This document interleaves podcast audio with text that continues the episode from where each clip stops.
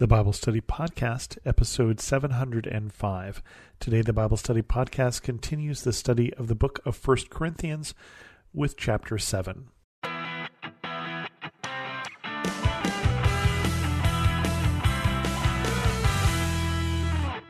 Welcome to the Bible Study Podcast. I'm your host, Chris Christensen. I apologize for my voice today, but I just got off an interview for about an hour and a half and I've kind of talked myself out.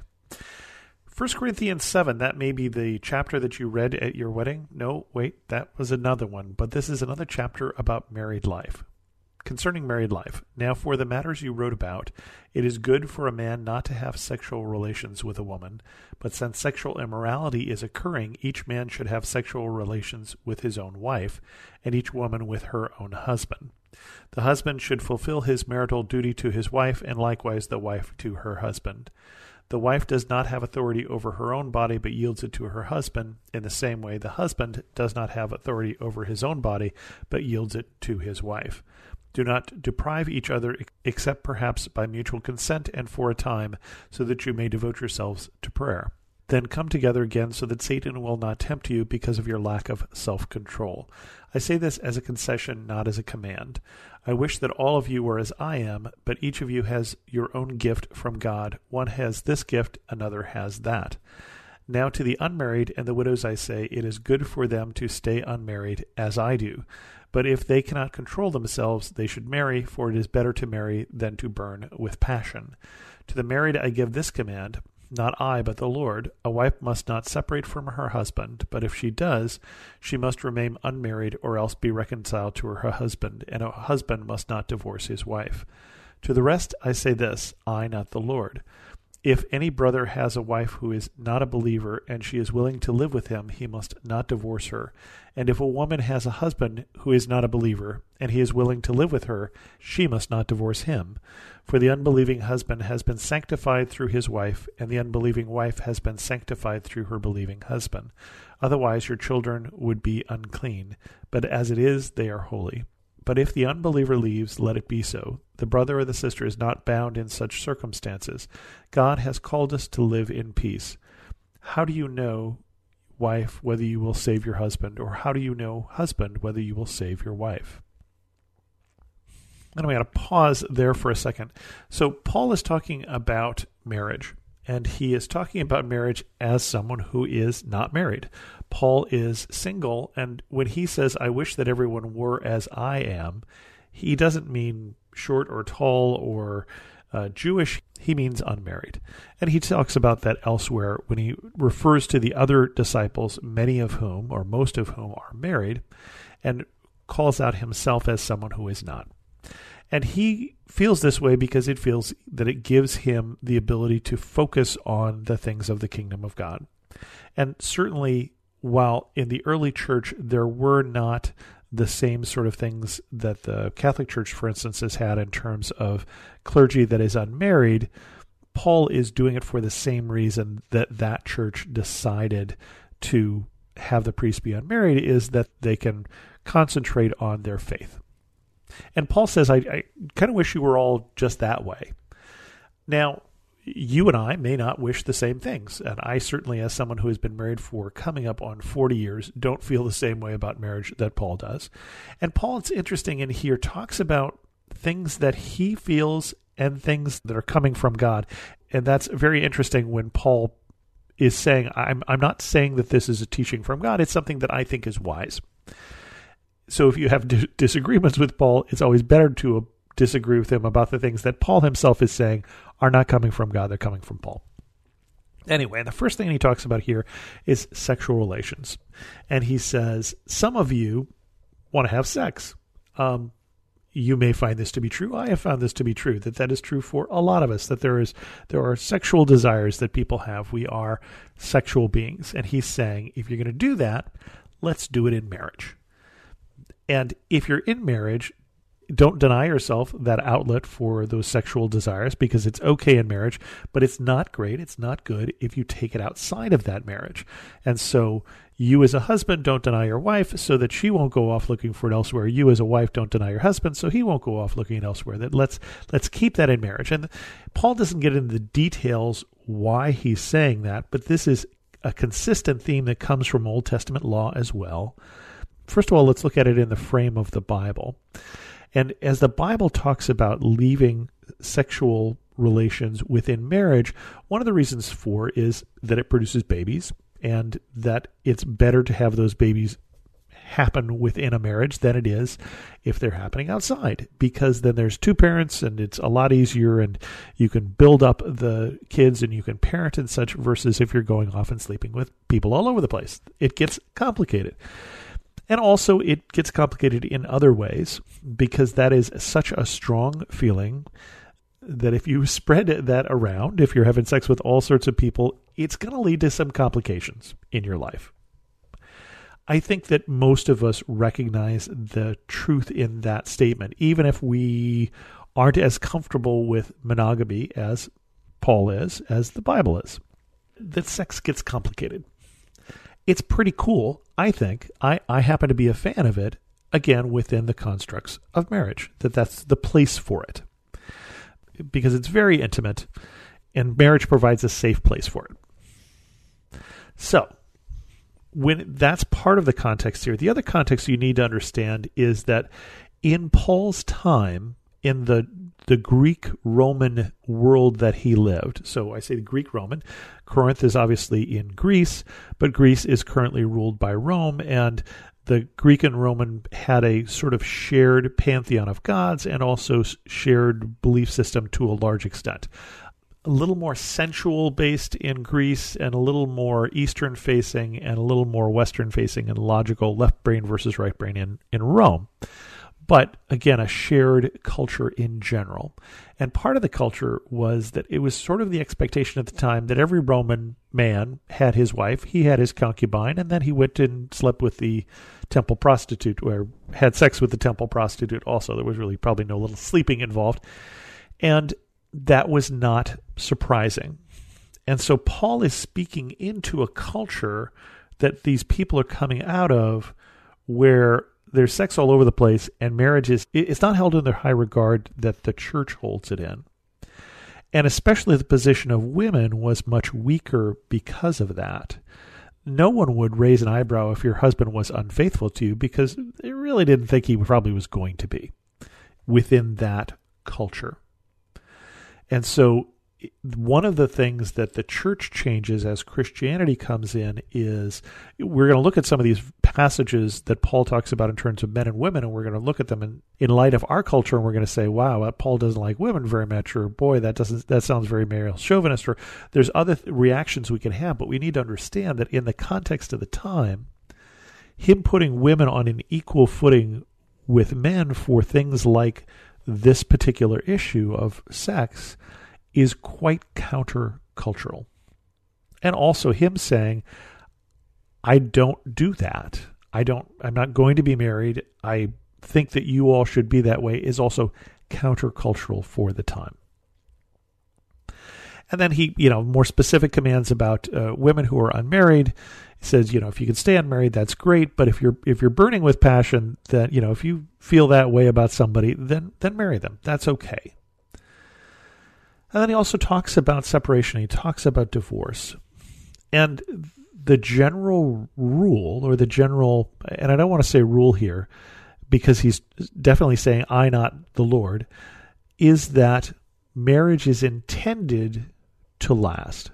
When you get married, you usually make some promises. We, we people talk about their forever love. That is not what you promise in marriage. You promise to love somebody until they die. Okay, that's the promises you most but most of us make when we get married.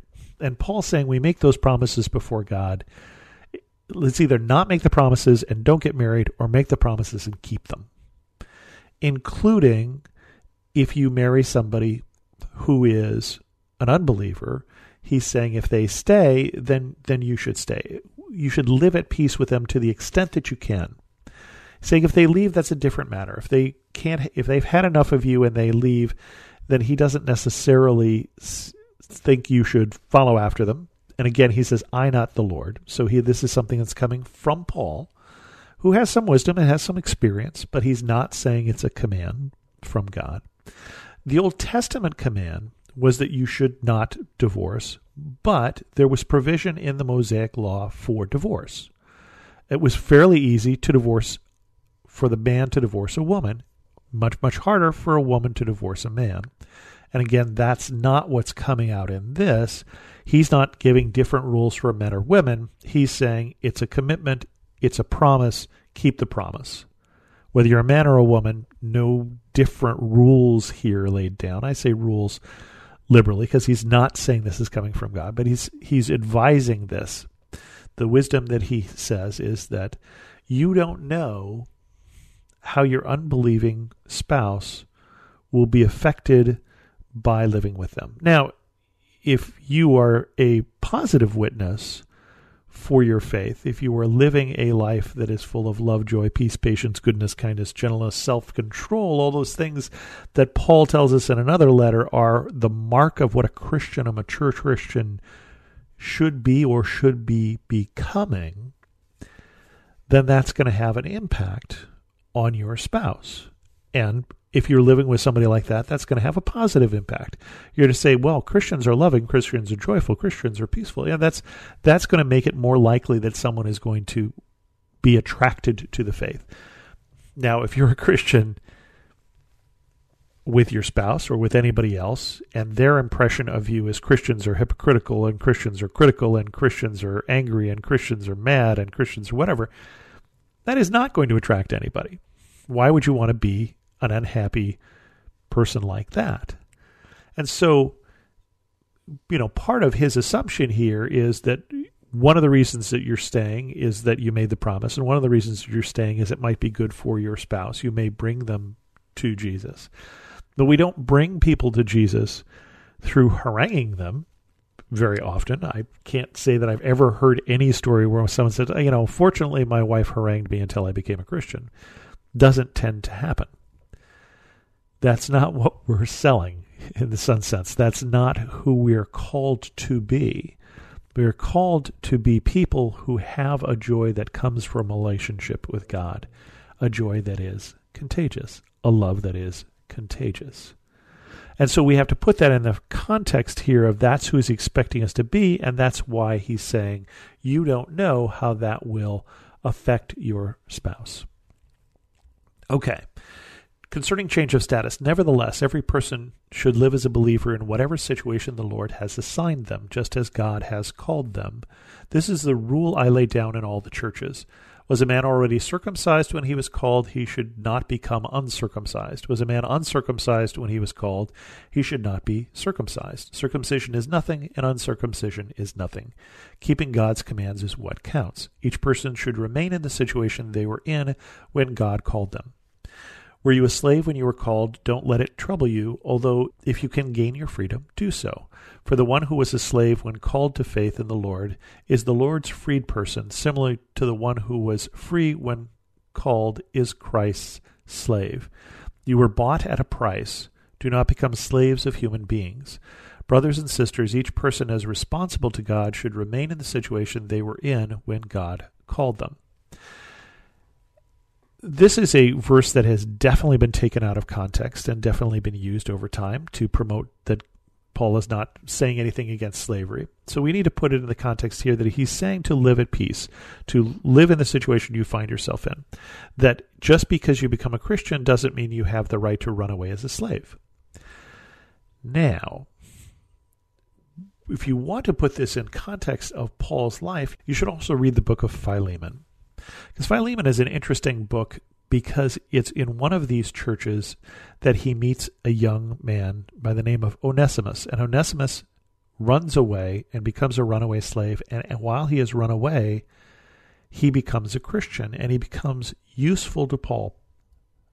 Onesimus, which means useful, becomes useful to Paul. And Paul, in the book of Philemon, this one chapter book, sends him back to his master and says, because he is your slave and he's run away, he, he should go back to you, but I'm going to ask you as your Christian brother to set him free because he's been useful for me in my ministry. But I'm going to put it on your conscience and let you decide it. But legally, he's still your slave, but he's also your brother now. And so he uses that one particular example. It's the only time I can think of that Paul gets away from the theoretical into the practical, personal issue here of slavery. Again, slavery was not chattel slavery like it was in the U.S. It was usually slavery because someone's people had been defeated in battle or they were sold into slavery to pay off a debt. And he's not pro-slavery. He's not anti-slavery in the same sense that we think of it. He does say if you can get yourself free, get free, because then you'll have one less master, basically. Your master would only be Christ. But he's saying you're not better or lesser as a person for being slave or being free right? That the person who is free is Christ's slave, and the person who is a slave is the Lord's free person. That their situation with their faith is more important than their other situation. So he's saying, don't use your newbound faith as an excuse for changing a situation you're trying to change. Be a Christian wherever you find yourself. If you're married, stay married. If you're a slave, you know, don't worry about it unless you can get free, in which case freedom is better. But you've been bought at a price by Christ. We are all slaves to Christ. We've all been freed by Christ because Christ paid that price for us like someone would buy a slave. And that's the most important relationship. But then you you're going to have all these other relationships, including spouses who don't believe, including masters who may or may not be your brother in Christ. And within all those situations, we are called to be Christians. We are called to live out the love of God wherever we find ourselves. The calling to Christianity is not immediately or for everyone to go off and become a monk, to go off and become Paul, to become missionary or to become someone who isn't married. He's saying if you find yourself circumcised, stay circumcised. I didn't know that was an option to be uncircumcised, but Paul is just saying it's not as important, that status, as your status of being a Christian. And then concerning the unmarried, now about virgins, I have no command from the Lord, but I give a judgment as one by whom the Lord's mercy is trustworthy. Because of the present crisis, I think it is good for a man to remain as he is. Are you pledged to a woman? Do not seek to be released. Are you free of such a commitment? Do not look for a wife. But if you do marry, you have not sinned, and if a virgin marries, she has not sinned. But those who marry will face many troubles in this life, and I want to spare you this. What I mean, brothers and sisters, is that the time is short. From now on, those who have wives should live as if they do not, those who mourn as if they did not, those who are happy as if they were not, those who buy something as if it were not theirs to keep those who use the things of the world as if not engrossed in them, for this world in its present form is passing away. I would like you to be free from concern. An unmarried man is concerned about the Lord's affairs, how he can please the Lord, but a married man is concerned about the affairs of this world, how he can please his wife, and his interests are divided. An unmarried woman or virgin is concerned about the Lord's affairs, her aim is to be devoted to the Lord in both body and spirit. But a married woman is concerned about the affairs of this world, how she can please her husband.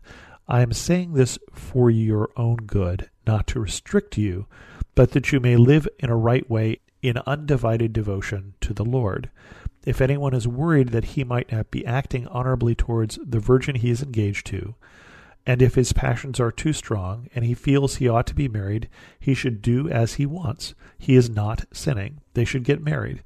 But the man who has settled the matter in his own mind, who is under no compulsion but has control over his own will, and who has made up his mind not to marry the virgin, this man also does the right thing. So then, he who marries the virgin does right, but he who does not marry her does better a woman is bound to her husband as long as he lives, but her, if her husband dies, she is free to marry anyone she wishes, but he must belong to the Lord. In my judgment, she is happier if she stays as she is, and I think I too have the Spirit of God. So again, he's talking about he sees themselves in this present time, the time that he is writing at, as a time of crisis a time when the church has begun to be persecuted with the second wave of persecution. The first wave of persecution happens from the Jewish leaders, the second one from Rome. Paul is writing this likely in chains in Rome. I don't quite remember the off the top of my head the time frame for this letter, but he certainly will be. And he's saying in this time, time is short. Now, he may have been thinking that the world was coming to an end. It did not. Or he may have just been thinking that our time on this earth is short. But it's a time of crisis. And in this time of crisis, he wanted people to be focused on God. And marriage is distracting. And he's right. If you're married, you do need to pay attention to your spouse in addition to paying attention to your relationship to Christ. If he lived in our time, would he say the same thing? I don't know. Paul certainly talks like a bachelor when he says that those who marry will face many troubles in this life. That certainly sounds like uh, something a bachelor would say. There's truth in it for sure. As someone who has been happily married most of 40 years, you know, not every year, we've we've had our times, as you will in marriage, as you will in relationships. But you know, most people look at our marriage and say they they do pretty good, and I think it's been the best decision I have ever made. And it makes me look much smarter than I have any right to the fact that I married a good woman who has done wonderful things to make my life better just by being around. So, Paul and I may not see eye to eye on these issues, and he doesn't say that he speaks for everyone, but in the situation he finds himself, he's saying marriage is distracting, and he's right. It's a pretty wonderful distraction, but he's right that it it does give you another person that you have to think about. Now, I have a friend who was married uh, and and later divorced, who said that you can always find out how selfish you are by getting married. Not that you'll necessarily discover that, but you'll have someone to tell you. And that is true because you will find that you are no longer either the first or the second most important person in your life, not God and then you, but hopefully God and then your spouse and then you. And you will not always put things in that order. So Paul says, yeah, marriage is okay, but I like single life better. And you ought to be single if you can, but if you're not, that's okay too. This is why this is not read at very many weddings. We're going to read later on a passage about love that is read at a lot of weddings. It wasn't written for romantic love to be read at weddings. We'll look at that context there. We don't talk about Paul and his feelings on marriage as much because Paul's a bachelor. You know, he's, he's a fan of marriage, but not as so much a huge fan.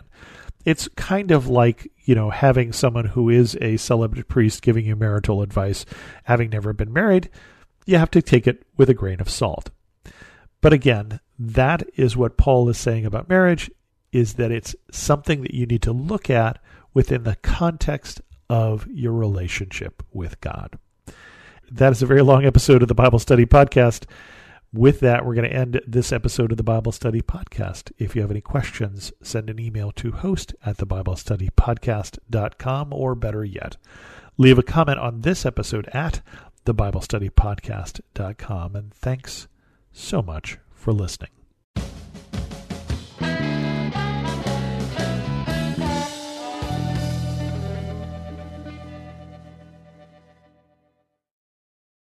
What do you do when the world around you is falling apart?